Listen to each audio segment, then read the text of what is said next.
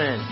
Uh, I hope you're ready to get back in the Word. I've already got mine open and ready to jump in. If you have a Bible, go grab it. Um, if you don't already have it, and uh, we're going to jump in there today. Super glad you're connecting, at least in whatever way this is through video.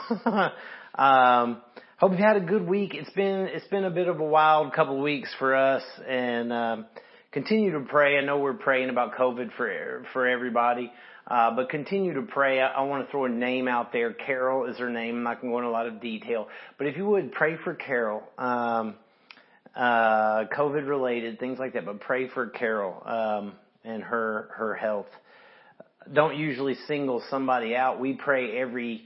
Uh, we'll pray tonight. We pray every Sunday night as as a group, and we will tonight too. But I, I wanted to share that because it's on my heart that I want as many people as we can to be praying for her and her health. So anyway, we'll we'll uh, move on. But if you want to come tonight, if you're in the Tempe area, Tempe, Arizona, or if you are anywhere in the East Valley, and I don't care where you are, anywhere on the planet, but particularly if you're in the East Valley of Phoenix in Tempe is where we're located. If you're in that area and you want to come hang out with us, pray with us, spend some time studying His Word, we want you to do that. Hit us up online, and uh, you can see where we are, and um, or send us an email, and we'll tell you where we are, and um, tell you how to get here and how to find us, or con- connect through social media and whatever option you choose, and. Uh, we'll tell you how to find us because we would really love for you to be a part of what we're doing here. What we're doing right now is just pulling apart the Word and studying the Word together be tonight when we gather and work through it uh, together. We'll talk through it and we'll wrestle um, through what we see in the text. So we've been working through this series of "Is God Among Us?" and uh, the theme verse that we've had is Revelation 21. Verse 3, Behold, the dwelling place of God is with man. He will dwell with them, and they will be his people, and God himself will be as their God. Um, Again, is God among us? Not one of us, but is He among us? And today we're going to look, at is He among us? And we're going to look at the first supper. Now, I realize the title is a little bit different because I'm not completing the thought of is God among us as, or is God among us when, or is God among us, you know, in blah, blah, blah. But I wanted to point out an extraordinary thing that's happening in this particular text. It's wild. And you're going to see it when we get into it, but the real focus I want you to kind of keep in mind here is marriage. And I know you're thinking, wait, the first supper versus the last supper versus marriage, what all, we're going to get there.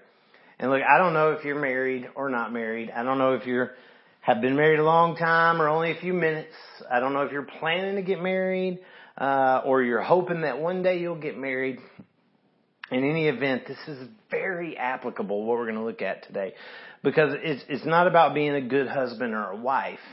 It's about what marriage illustrates. It's about what marriage illustrates. You feel like your marriage is a mess if you are married? For those of you who are, do you feel like it's a mess? Let me ask you something. Is God in it? Is God central to your marriage? Is He the focal point? Is He the center point? Do you think that matters? Be honest. Do you think it matters? Do you know why it matters if you say yes? Do you know why it matters? These are things we're going to get into today. And, and maybe you're hurting. Listen, maybe you feel like God's not listening to you. Maybe you feel like God's angry at you, whether you're married or not. Maybe you feel like He's not hearing you because He's not interested in listening to you. And, and, and I want, listen, I want you to listen to what we're looking at today. And, and I want you to see what God does here at this first supper. Okay? And that's just what I call it because I think it's cool. So let me read the text. It's in Exodus chapter 24 verse 9. And uh, we'll get into it. So chapter 24 verse 9 says, Then Moses and Aaron, Nadab and Abihu, and 70 of the elders of Israel went up and they saw the God of Israel. There was under his feet, as it were, a pavement of sapphire stone, like the very heaven for clearness. And he did not lay his hand on the chief men of the people of Israel. They beheld God and ate and drank. Let me pray. Lord, thank you so much for your word. It is so awesome. Thank you for the chance to study it. Thank you for the chance to hold it, have it, read it, memorize it.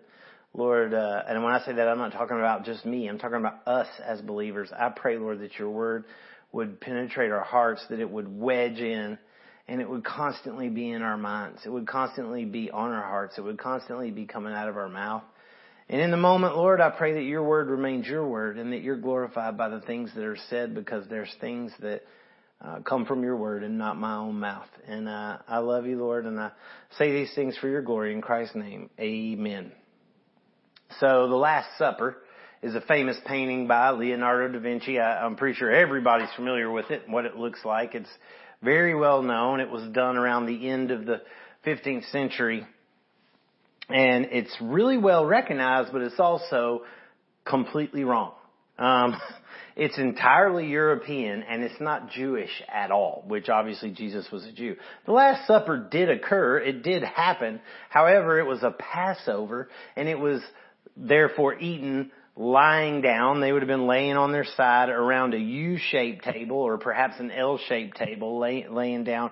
It, it, it was not, not the last supper. It was Christ's last meal with his disciples before going to the cross. But the cross is not the last event. The cross is not the end. I mean, the cross means nothing without day three and the resurrection. You know what I'm saying? In fact, the Last Supper, at the Last Supper, Jesus told his disciples, I'm going to refer to it as the Last Supper, but at that occasion, Jesus told his disciples that they'd be doing it again one day. He told them that they would be doing it again someday. And in Revelation, John, Revelation 19, John records a marriage supper of the Lamb that is to come in the future, the Lamb being Christ. So it, it wasn't the last in that sense. And so much about Jesus' last meal with his disciples, like that meal in heaven, in the end, is related to marriage. So much of it is a beautiful illustration of a marriage covenant. But today we're not looking at Leonardo's art. We're not going to look at this Last Supper intentionally anyway, and we're not going to look at the Revelation Supper either. We're going to be looking at the First Supper, the text here.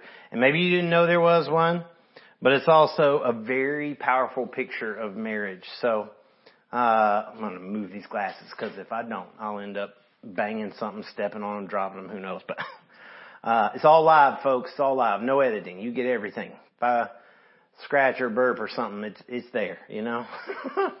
um, anyway, oftentimes we read the Old Testament and we tend to make it all about history. Oh, it's just a history book. Or we end up saying, well, it's only relative to Israel. It didn't have anything to do with the church. And while the covenant that we're talking about today is between Israel and God, the picture couldn't be any more clear for us today in our marriages. Alright? And I hope, look, as we, as we read and study this today, you'll allow it to just sit on your mind. Just allow it to sit on your mind. Allow your heart to soak it in and consider how much God has done in making himself known to us, in providing salvation for us, and entering a loving covenant with us. Why would, why, why would God do that to, to such a degree? I want that to like just wreck you today. Let it get inside and let it sit on you. And I hope it changes you. And me too. I mean, I'm, I say you, that's us. I, I hope it does. I hope it changes us so we walk more certain of our faith because of what he is, who he is and what he's done. And, and we talk more often about him. Just like you would somebody you love to the core, you know? And we celebrate grace more openly. Man, can't wait to talk about grace with people. So, looking at Exodus chapter 24, and here's what you're going to see as I illustrate, I'll point out a wedding illustrated here, but you'll see a mediator, almost like a pastor. You'll see a covenant, like the wedding, going on, and then you'll see a meal, like a reception after the wedding. You'll see all this. So the background real quick, God's people were in slavery in Egypt. They were delivered out of that by by God sending plagues and by splitting the Red Sea and guiding them through and all that. Now they've come to Mount Sinai. and they've seen the mountain on fire. They've seen dark smoke. They've heard thunder and lightning. The, the ground's shaken. Uh, they heard God speak. They were terrified. They said, Moses, you talk to him. Tell us what he says. You know, it's too much. We're too scared. So Moses has gone to meet with God on the mountain and God has given Moses the, the Torah, the law, the first, what we call the first five books here. But Moses has been given the laws of God. Alright? And now that brings us to where we are. So first you have this mediator. I'm, I'm calling a pastor just for the sake of illustration. But in verse one it says, Then he, God, said to Moses, come up to the Lord. That's a cool little interesting phrase, by the way, side note. God said, come up to the Lord. He didn't say come up to me. He said come up to the Lord. Again, this sense of Trinity, this sense of a, a plurality in one with God. It's, it's all over the place. Anyway, then he, God said to Moses, come up to the Lord, you and Aaron, Nadab and Abihu, and the 70 elders of Israel, and worship from afar. Moses alone shall come near to the Lord, but the others shall not come near, and the people shall not come up with him. Um, there were no Levitical priests yet. That that comes later. It hadn't been ordained by God yet. It will be in Exodus, but it hasn't been. So in the same way though, God is calling these people to be kind of an intercessor or to kind of be there as mediators with the people. So you have these 73 people plus Moses, so 74 total.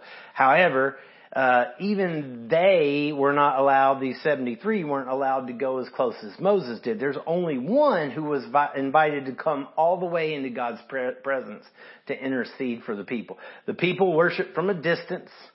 The 70 plus Moses, Aaron, and the sons, they are invited to come up, but then only Moses is invited to come near. See that? There's a distance, there's those who are come up, and then there are those who are the one who's to come near. The tabernacle, later the temple, they would reflect the same kind of thing. There were divisions of access in the temple. You had the court of Gentiles, you had the outer court, you had the court of women, you had the inner court, you had the holy place, you had the most holy place, and access was more and more limited the closer you got to that most holy place. And the, there was only one person allowed in there, and that was the high priest. And that was it. Today, because of Christ, we're all invited to come up. We are all called to come near. All of us, because of Christ, there are no longer any divisions that remain. Uh, Ephesians 2:14 says the dividing wall has been torn down.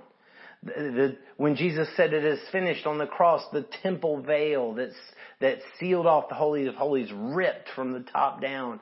Eh, there's nothing dividing anymore because of one that has gone into God's presence to intercede for us, and that's Jesus Christ. Uh, Hebrews 4:16 says, "Let us then, with confidence, draw near to the throne of grace, that we may receive mercy and find grace to help in time of need." Let us draw near to the throne. We we we can come near now. In fact, He's telling us to because of what Christ has done. Um, so I'll come back to point that out again, but you have this mediator, and it could be illustrated as a pastor in a wedding. Uh, look at verse 3 of chapter 24 and you have this covenant or the wedding here. And I'm going to read several verses and then we'll, I'll come back out and point this out to you. You'll see. So verse three, Moses came and told the people all the words of the Lord and all the rules, um, which he'd already received back in chapter 19, 20, 21. He'd already received it. So Moses came and told the people all the words of the Lord and all the rules. And all the people answered with one voice and said, all the words that the Lord has spoken we will do. And Moses wrote down all the words of the Lord. And then he rose early in the morning and he built an altar at the foot of the mountain and twelve pillars according to the twelve tribes of Israel. And he sent young men of the people, some, some say the intent here is firstborn of Israel, who offered burnt offerings and sacrificed peace offerings of oxen to the Lord. And Moses took half of the blood and he put it in basins, and half of the blood he threw against the altar. Then he took the book of the covenant and read it in the hearing of the people. And they said, which this is the same thing that he had written down earlier. Now he's reading from that book. And they said, all that the Lord has spoken we will do and we will be obedient. And Moses took the blood that was in the basins. He takes that blood and he throws it on the people and said, behold the blood of the covenant that the Lord has made, or you could, literally the Lord has cut with you in accordance with all these words, or in accordance with all that has been said by you and by the uh, words that he had written. So let me show you the wedding here. So first of all, you have the pastor, you have the mediator. We talked about that in verses, uh, the first two verses. And then here you kind of have this, at the beginning of it, when Moses comes, comes and he tells the people, you have this rehearsal, like a rehearsal dinner almost going on. Moses begins by telling them what they're agreeing to right there. And when they confirm their desire to commit, Moses begins to prepare for the ceremony by writing all of it down. So he tells it to them, they commit to it. He says, okay, well let's do this. So he writes it all down. Uh, then you have the document. Just like in a wedding, you have, it's designed by God because Moses was given the words, it's designed by God, and then it's agreed to by the people. Moses speaks the word or the covenant to the people, and then Moses writes it down, then he comes back and he reads it to the people on the wedding day, so to speak.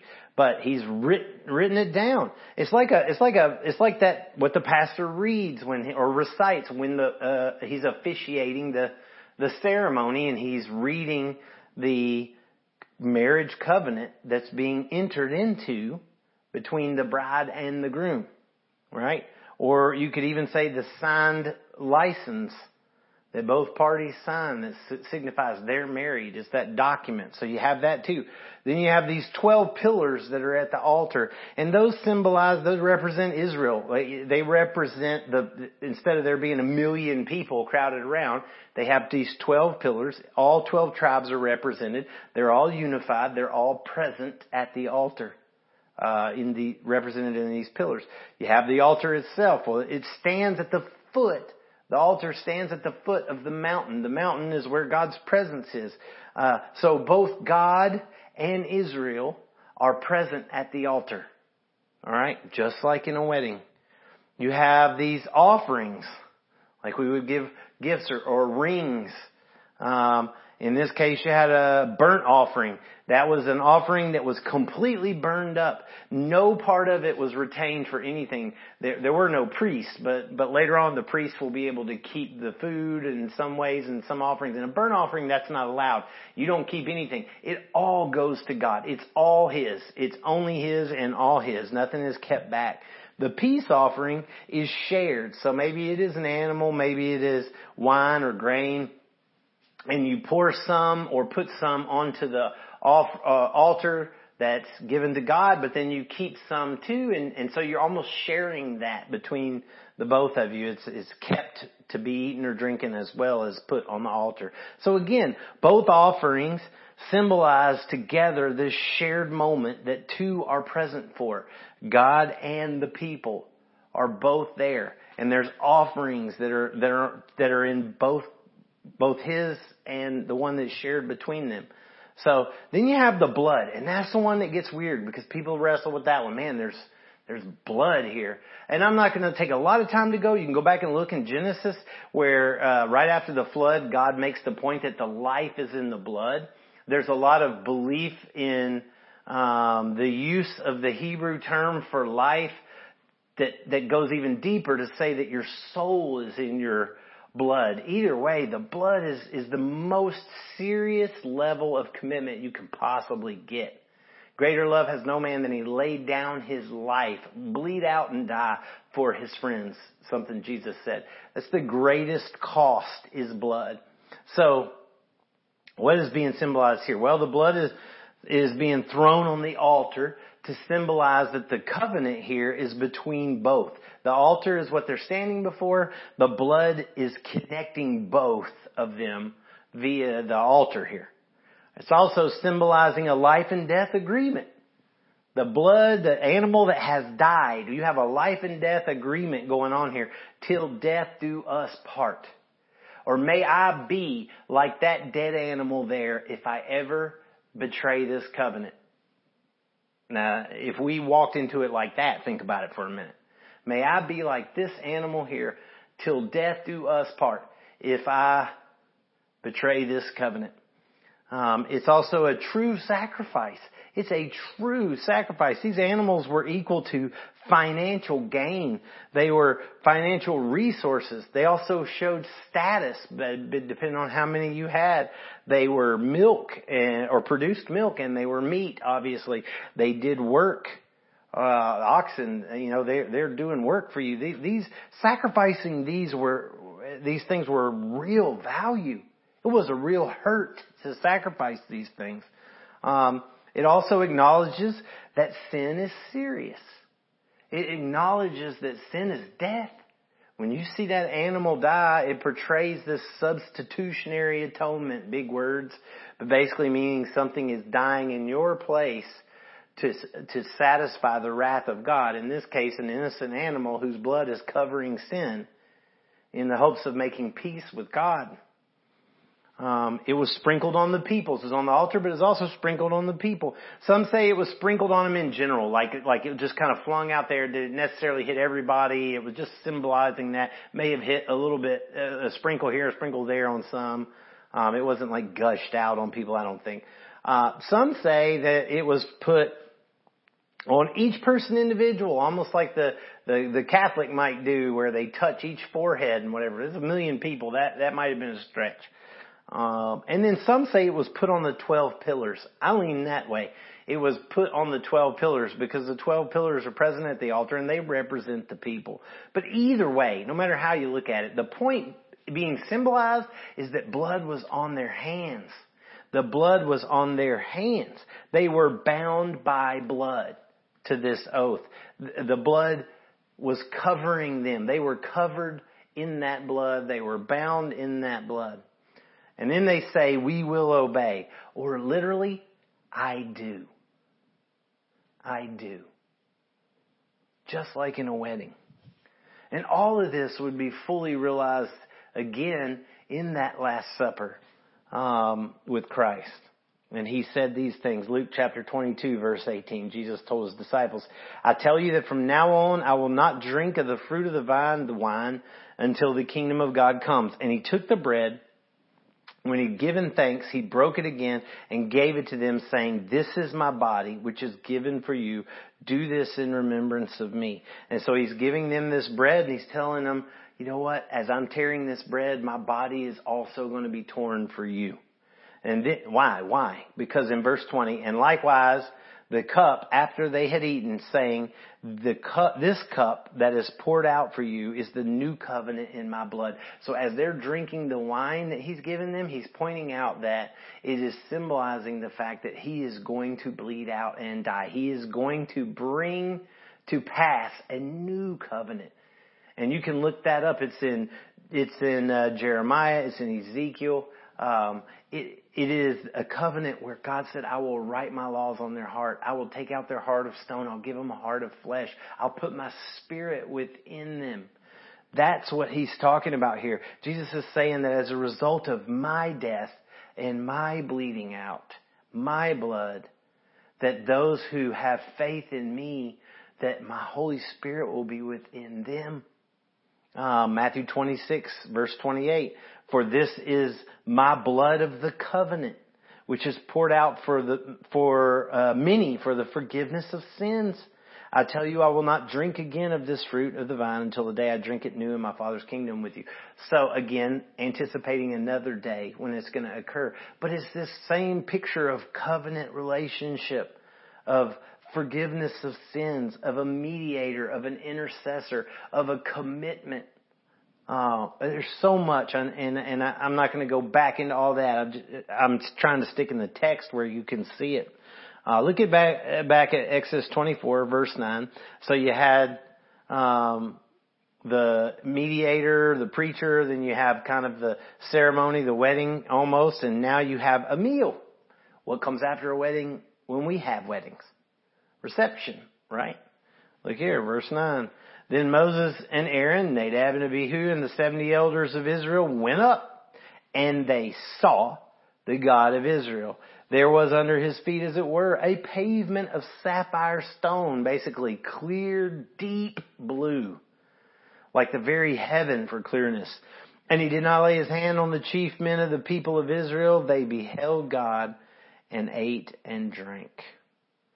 Look at it, says they saw and beheld.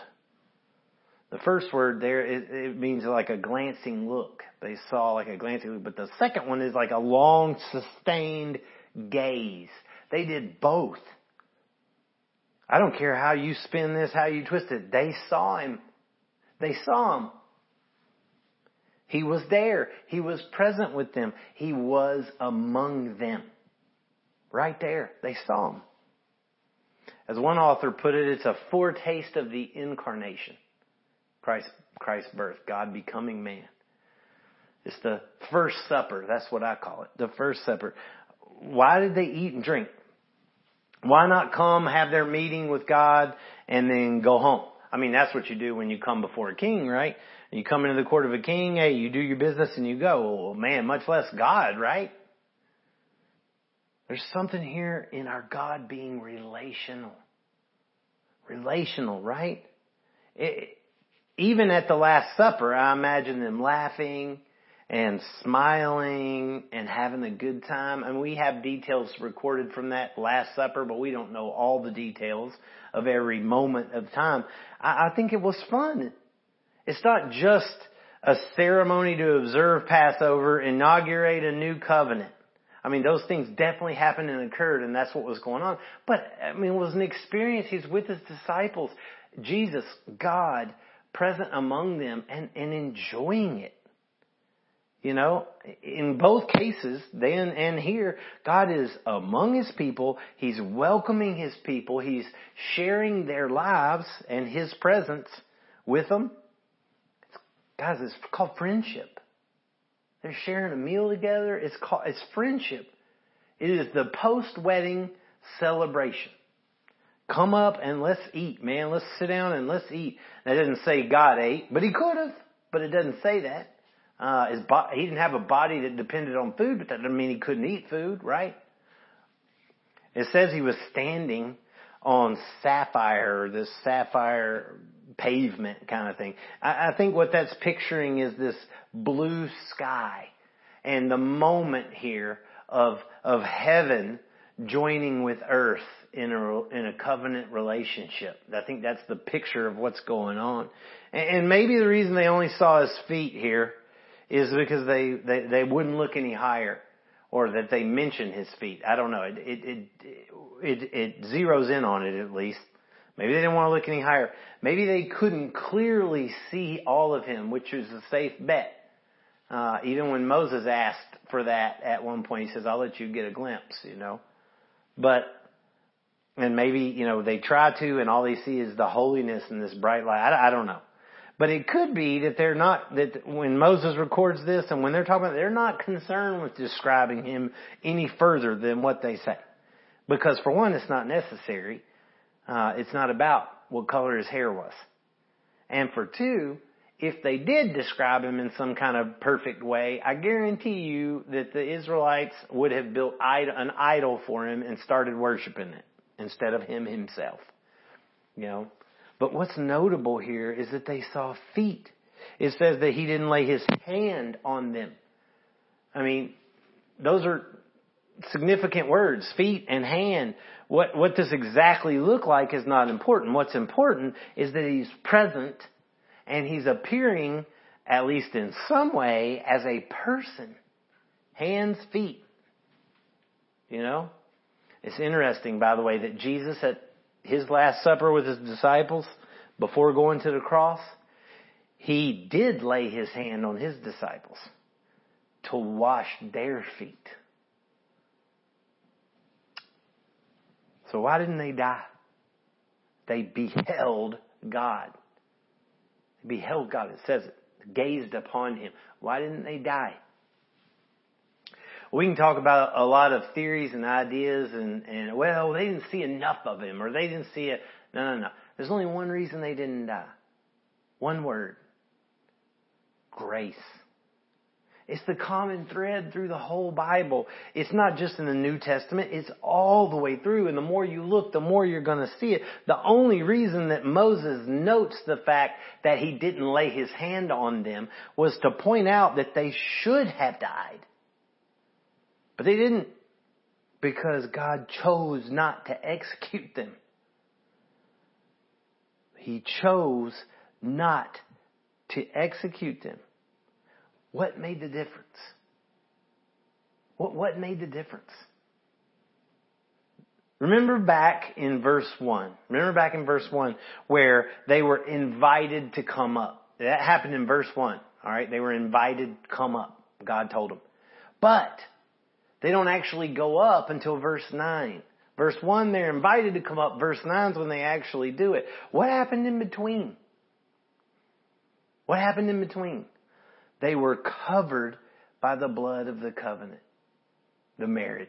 They were covered by the blood. And now, rather than being executed, they are celebrating a meal together. They're having a reception because there's a, there's a covenant that's been entered and the blood is covering them before God.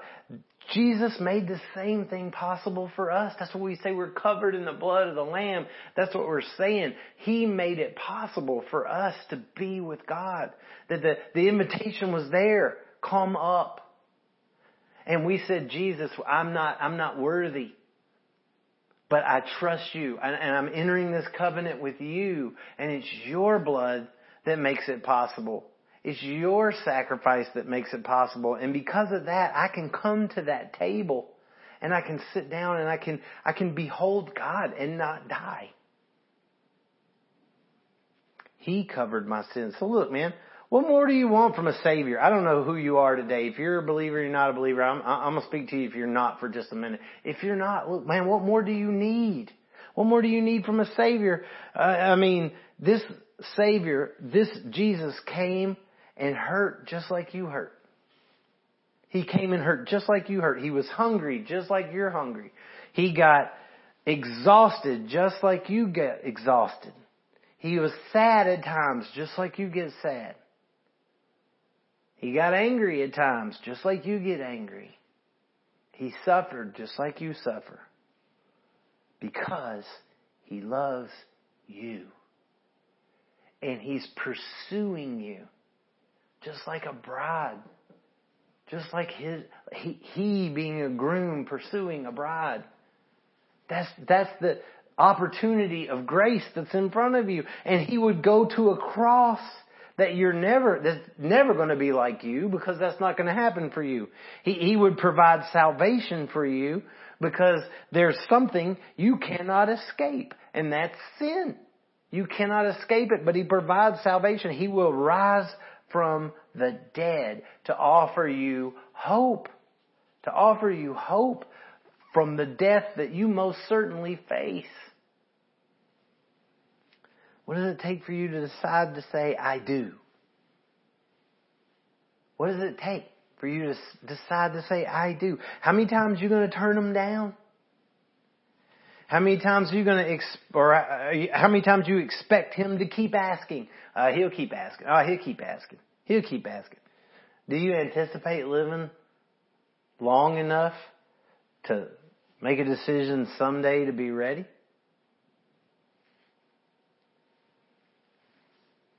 How many days are you going to feel alone? How many cancer scares are, are there going to be? How many panic attacks are there going to be? How many times are you going to tell somebody, pray for me before you decide to pray yourself?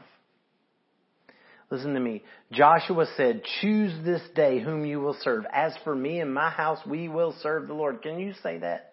Listen, can you say that? It is not complicated. Choose this day whom you will serve. As for me and my house, we will serve the Lord. Can you say that? John 3:16. I say it every week and I will always say it. For God so loved you that he gave his only begotten son that whosoever uh, believes in him will not perish but have eternal life. Do you believe in him? Can you say that? Do you believe, do you trust him? That's what that means. Do you trust that that's the truth? Romans 10:9, if you confess with your mouth and believe in your heart that God raised Jesus from the dead, you will be saved. If you can call him Lord, believe in your heart that Jesus is Lord, you'll be saved. Can you say that today? Can you say that today? Maybe you're a believer. Well, you know what? Before I go any further, let me just encourage you. I, if you can't say that today, I want you to. If you can say that today, I want you to. Do it right now. Do it right now. Just tell him, I believe. Ask him to forgive you. Tell him you, I, say, I do, Lord, I do. Give your life to him. You word it however you want. Just confess the truth to him. Tell him you need him to save you. You need to be free of guilt. You need to be free of sin. I don't know who is hearing this, but I feel like somebody's hearing it today. So that's the only reason I'm keeping on it. But look, if you are a believer already, listen. Our marriages represent a whole lot more than a decision to be with somebody we love a whole lot. They, they mean a whole lot more than that. They picture this covenant between us and the spouse and God. He's there. He's the central piece. He's part of it. It's mediated, it's documented, it's sealed with symbols of sacrifice and commitment. Our marriages are today. And an I do between three parties. And in the blood of till death do us part. That's what's happening in our marriages. Jesus made that same commitment to us with his own blood. You're a believer, till death do us part. There is no death. We shall never part because he did die for us. Our marriages picture the gospel, guys. We need to guard our marriages. They picture the gospel. We need to stand firm on them. We need to celebrate them publicly, proud of them. And whether you're married or not, we need to celebrate what marriage portrays. Man, it's good stuff. Let me pray for us. Lord, I love you. I thank you for your word. It's so amazing. Thank you for the privilege of being able to uh, dive in it as always. Looking forward to tonight and getting to hang out with uh, friends and brothers and sisters and be able to talk through it some more. God, uh, I just pray today if somebody's given their life to you for the first time, Lord, you would impress them to give us a call, send us an email, um, or reach out and contact us.